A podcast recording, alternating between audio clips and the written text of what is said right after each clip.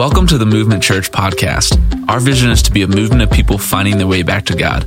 We want to be a place where you can own your faith and take next steps in your relationship with Jesus. Maybe your next step is to seek out a community and join a movement group. Maybe it's supporting movement financially for the first time or using your gifts on a volunteer team. Whatever God is calling you to do, our prayer is that you will step out in faith and let Him lead you. For more information about your next step, please visit movementcolumbus.com.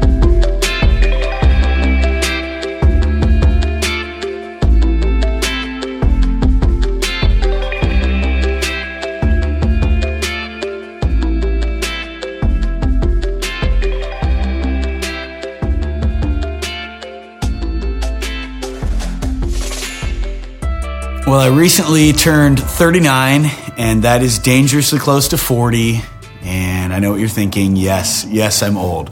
Uh, there's something interesting though about being uh, right around 40 years old. I have many friends who are in their 20s and 30s, uh, and for the first time, I have good friends, close friends who are who are in their 50s, who are empty nesters, who are grandparents. And so uh, I have friends who are having kids for the first time, and I have uh, friends who are gearing up to be grandparents for the first time. I called one of my friends the other day and I was like, Hey man, what's going on? And he said, Oh, nothing, just having a fight with my college daughter. And I said, Oh, I know, I know exactly how you feel. I just got done coloring with Zion, my six year old, for 30 minutes. And so we're laughing uh, just about the differences of life stages and, and parenting. And he was making fun of me because all my conflicts and things that are happening in my family with my kids just seem a little easier right now. And we're laughing and joking about that. And he said, Hey, I want you to hear me say this though. And, uh, he said, I, I want to raise competent, mature adults.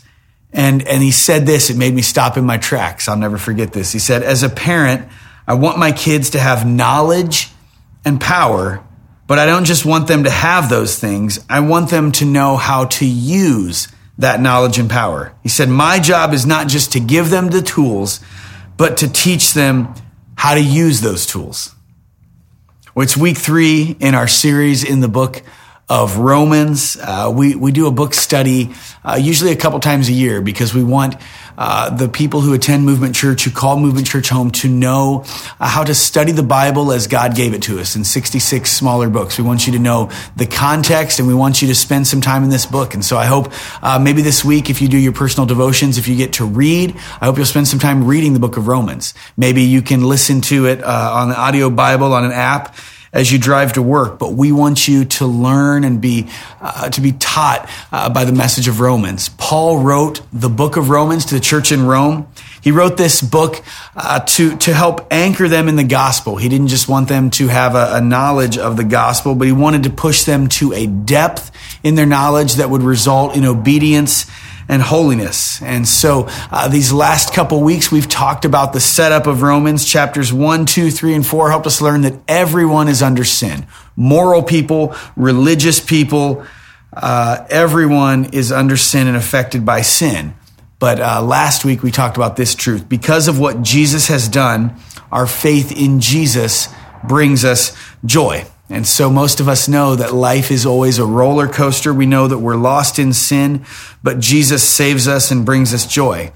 And out of that, we have uh, the, the job, the task to walk with Jesus, to live day to day with him. And that's where struggle can come into the mix. The struggle that we live is the tension between living for God and not wanting to be owned or to give in to sin.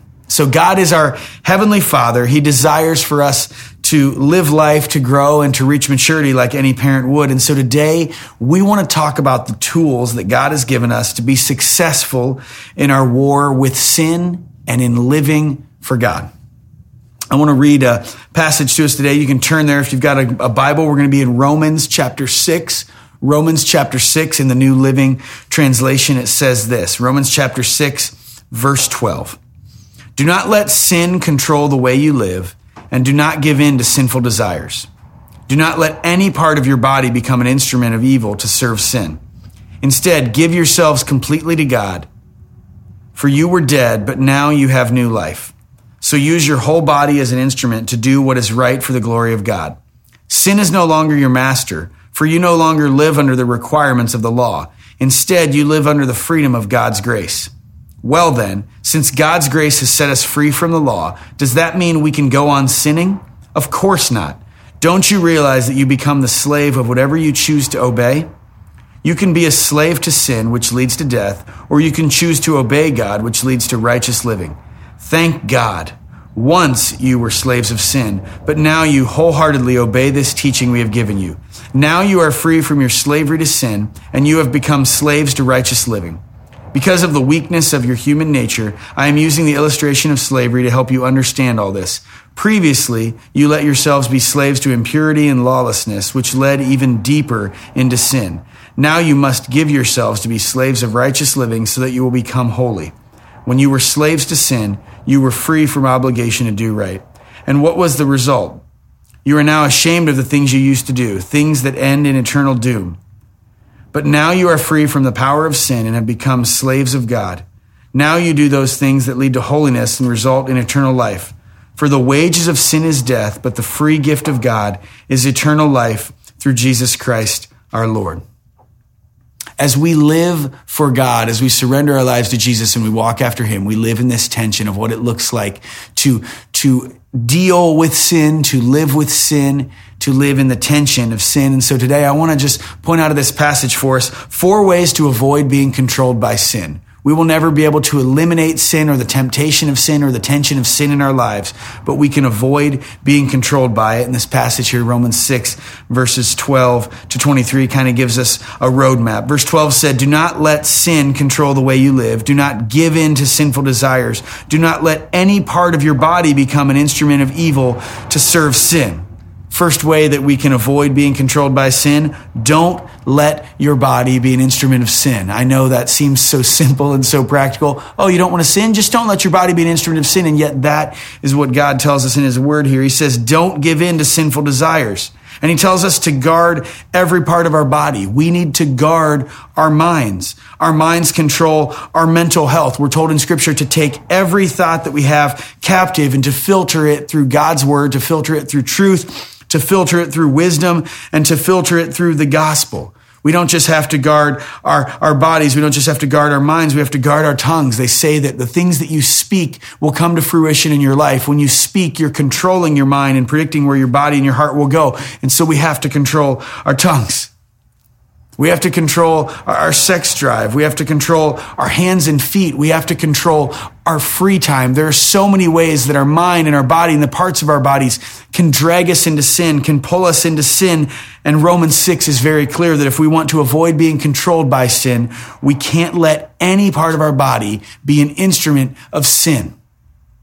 Yes, sometimes we are lost, we are captivated, we are enticed by sin, but this passage is saying, we can make a decision. We can willfully say, I'm not going to let my body drag me into sin or, or contribute to sin. This passage goes on to say, instead, give yourselves completely to God, for you were dead but now you have new life. So use your body as an instrument to do what is right for the glory of God. Sin is no longer your master, for you no longer live under the requirements of the law. Instead, you live under the freedom of God's grace. The first thing we said, four ways to avoid being controlled by sin. Don't let your body be an instrument of sin. The second one here that you can write down off those verses, use your body as an instrument for the glory of God. Sometimes we think that we just need to control our bodies. We just need to hold every emotion and every action in and make sure that we don't screw up. But God has given us our bodies. God has given us our mind. God has given us our desires. And one of the best ways that we can fight sin, one of the best ways that we can be on the offense against sin is to actually go and do things that glorify God, to go and do ministry. Use your body as an instrument for the glory of God. In the same way that we have to guard our hands and feet, that we have to guard our free time. We already talked about that. You can use your free time. You can use your hands and feet and you can go and be the hands and feet of Jesus. And so remember that you're forgiven. Remember that you don't have to be defined by guilt. Remember that Jesus has wiped your slate clean when you surrender your life to Him and, and, and ask for the forgiveness of your sins. Remember that you're alive. You're guilt free. You're forgiven and change the way that you function, change your outlook. How would a free person act? How would a person who has no guilt act? How would someone who has the joy of faith act? they would pay that forward. They would go and live thinking of other people. They would serve other people. They would, they would do tasks and things to glorify God. What can you do today in the life of someone else to glorify God? You've been given a body. You've been given free time. You've been given a mind. You've been given a heart. You've been given emotions. Use them to glorify God. It's the best way that you can avoid being controlled by sin. Don't let your body be an instrument of sin. Use your body as an instrument for the glory of God. Verse 15 says, Well then, since God's grace has set us free from the law, does that mean we can go on sinning? Of course not. Don't you realize that you become the slave of whatever you choose to obey? You can be a slave to sin, which leads to death, or you can choose to obey God, which leads to righteous living. Thank God. Once you were slaves of sin, but now you wholeheartedly obey this teaching we have given you. Now you are free from the slave, your slavery to sin, and you have become slaves to righteous living. Number three here, I want to just have you write down. Remember you become owned by whatever you choose to obey. Remember that you become owned by whatever you choose to obey. It's very clear in verse 16. You can be a slave to sin or a servant to God. Whatever you are walking toward, whatever you are obeying, you're going to be owned by that thing. And there are people, many people who are owned by their sin, who are slaves to sin. And yet there are others who are saying, I want to be obedient to God. God. I want to pursue God. I want to glorify God with my body. I want to please God. And so they become captivated, motivated, and in a positive way, enslaved to following God and running after God. You're going to be a slave to sin or a servant to God. The choice is up to you. Don't be deceived by grace. See, some of us know this concept of grace. We say, oh, Jesus came and died for my sins. He erased my sins. That means I can do whatever I want. I know there's a lot of people that think I'm just going to do whatever I want. I'm going to live my life. And right before I die, I'll say, Oh, Jesus, I'm sorry. But when we understand grace, when we comprehend grace, when we fathom grace, and when we're grateful for grace, we should not use it as an excuse or something to enable us. No, the grace of God is not an excuse to keep on sinning. Grace should inspire us. We should be grateful for grace. We should be motivated by grace and grace should call us into a life of service, a life that glorifies God, a life that's not controlled by sin. I think I've shared this before. My parents were very generous and had a very uh, well-oiled machine, a system that me and my brothers had to work hard in college, and they helped us get through that and come out of college debt-free. It wasn't because we were made of money, but it was, it was because of the sacrifice and hard work of my parents. Now I could look at that and I could say, cool, I don't have any college debt. Some of my friends are paying $1,000 a month for loans. I guess I'll spend that money. I'll go on vacations. I'll, I'll go and buy a boat. I'll go and buy a motorcycle. And I don't mean to say that a boat or a motorcycle or a vacation is bad. But instead, what I do with the money that has been freed up by my loans, I'm putting some of that money aside because my parents paid my tab. I want my kids to know what it's like to get out of college and be debt free. I want to free up their lives to own homes and to bless someday the, the grandkids that I will have. Because my parents helped pay for school, I want to pay that forward in my kids' lives. Just because Jesus has paid for our sins doesn't mean that we can, we can eat, drink, and be merry and waste that opportunity. No, there are people who are owned by sin. There are people who are enslaved by sin, lost to sin, trapped in sin, and defined by the cycle of sin. But we are not those people. When you understand what God has done, when you understand grace, you can be compelled to live for Him, to be an instrument for His glory. Remember that you become owned by whatever you choose to obey. And you're not obligated to be obedient to sin. You're not obligated to, to follow the path of sin. You are freed from that because of the grace of God. And so you can be internally motivated and inspired to be with Jesus, to know Jesus, and to live like Jesus. Something is going to own you. Choose your side. The, the word that, that we're taught in scripture, the truth of God's word, we're told, can change us wholeheartedly.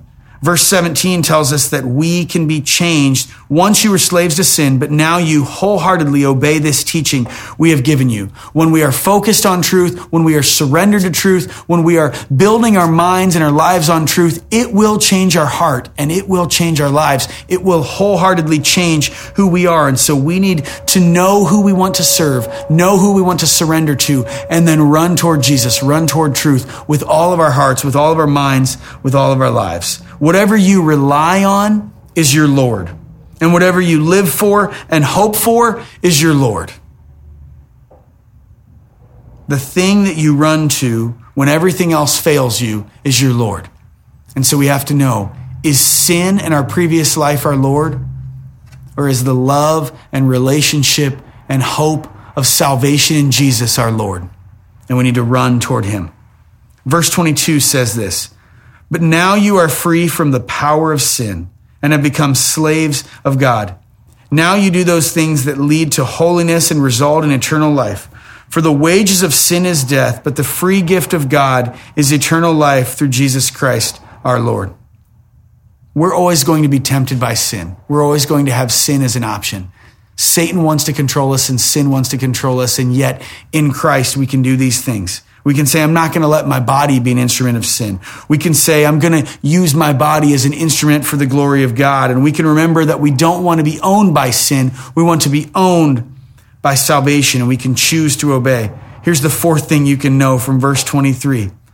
Remember that the price of sin is death, but the free gift of God is eternal life through Jesus Christ. That's a beautiful, simple, popular verse and yet it's something that has to be a foundational level in our lives and in our hearts. I mentioned last week that we should preach the gospel to ourselves every day. We have to teach the gospel and remind ourselves of the gospel every day because it's the foundation of who we are and who we are in Christ.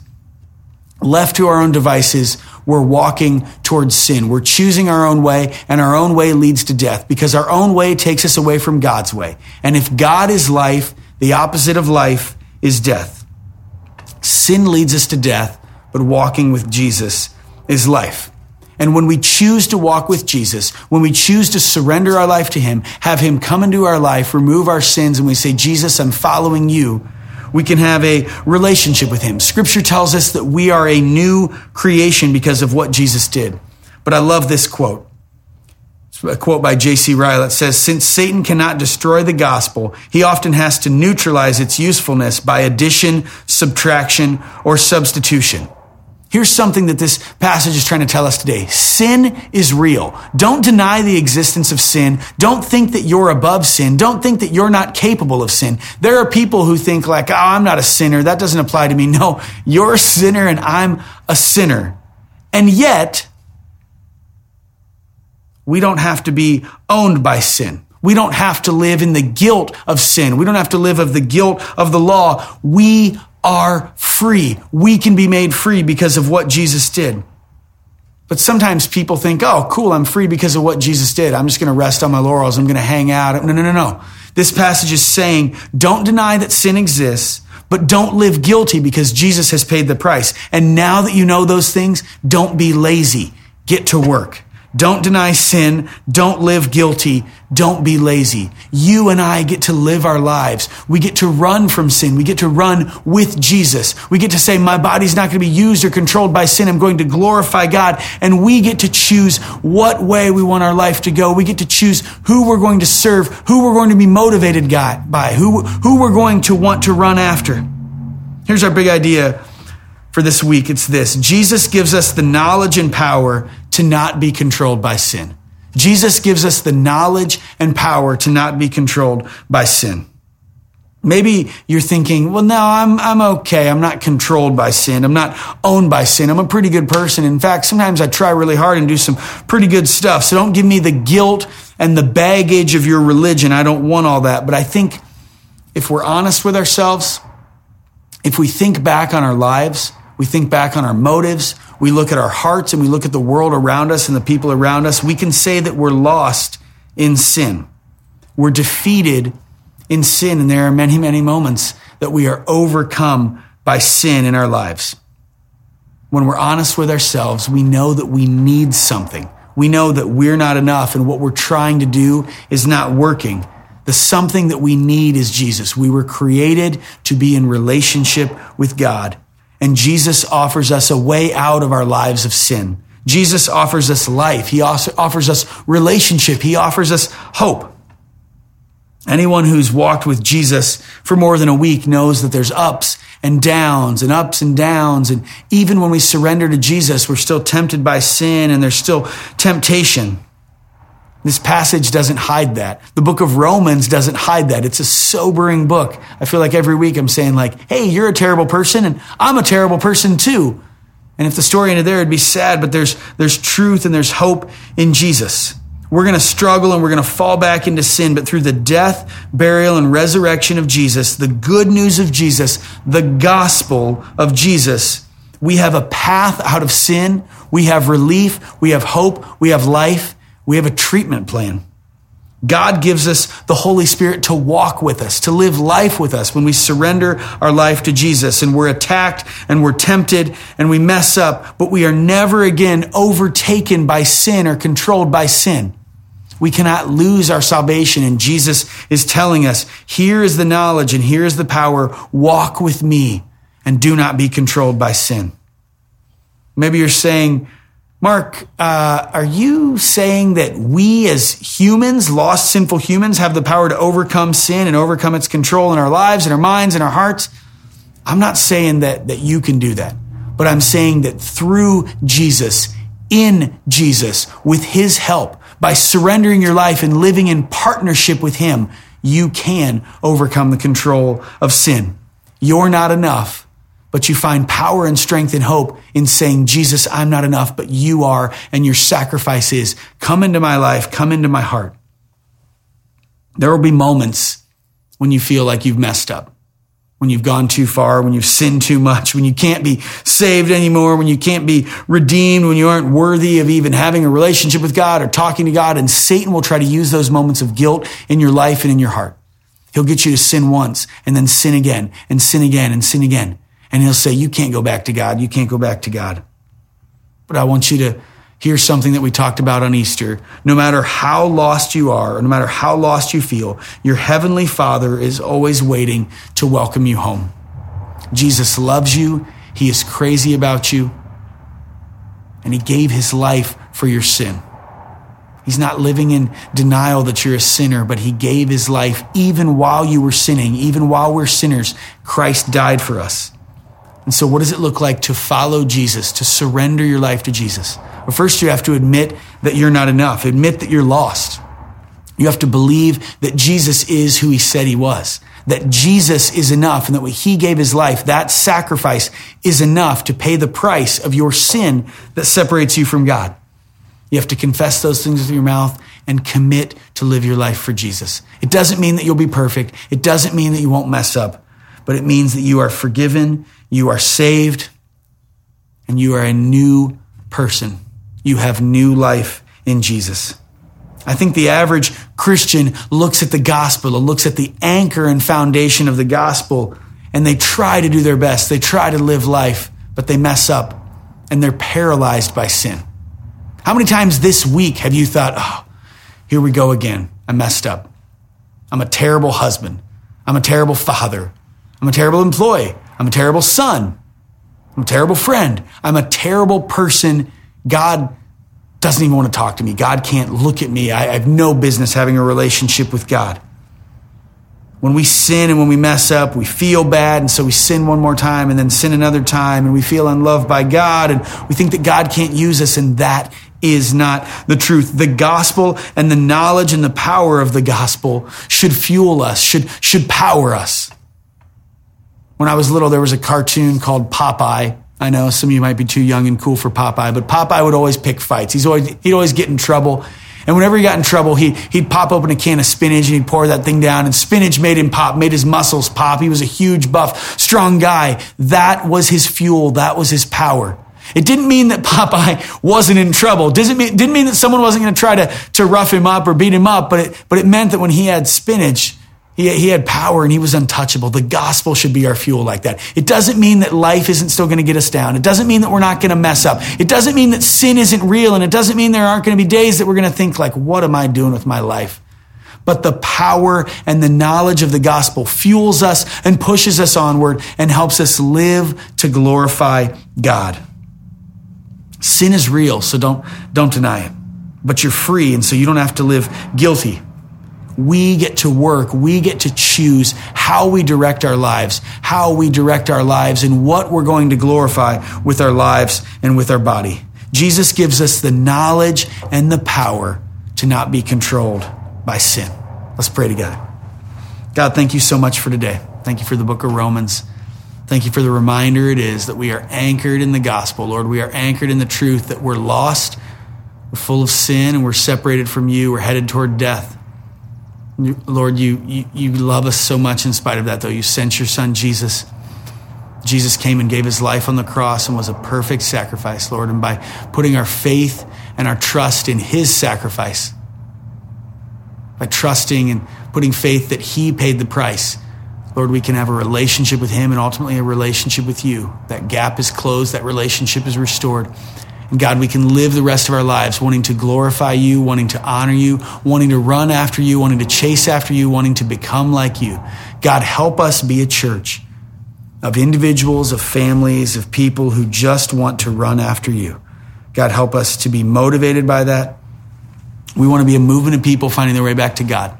And so that means every day we want to take steps to be more and more like you, Lord. There might be days we take steps backwards, but we want to be motivated and power to take steps forward and to choose to glorify you and live for you. Lord, help us to trust you. Help us to live empowered and help us to anchor our lives in the gospel and in your truth so that we are wholeheartedly pushed forward toward maturity, toward dependence on you. It's in the name of Jesus I pray. Amen. Thanks for listening to the Movement Church podcast. Our vision is to be a movement of people finding their way back to God. We hope wherever you are, this message encouraged you to take the next step in your relationship with Jesus. For more information about Movement Church, including attending a worship experience, getting connected, or to give online, please visit movementcolumbus.com.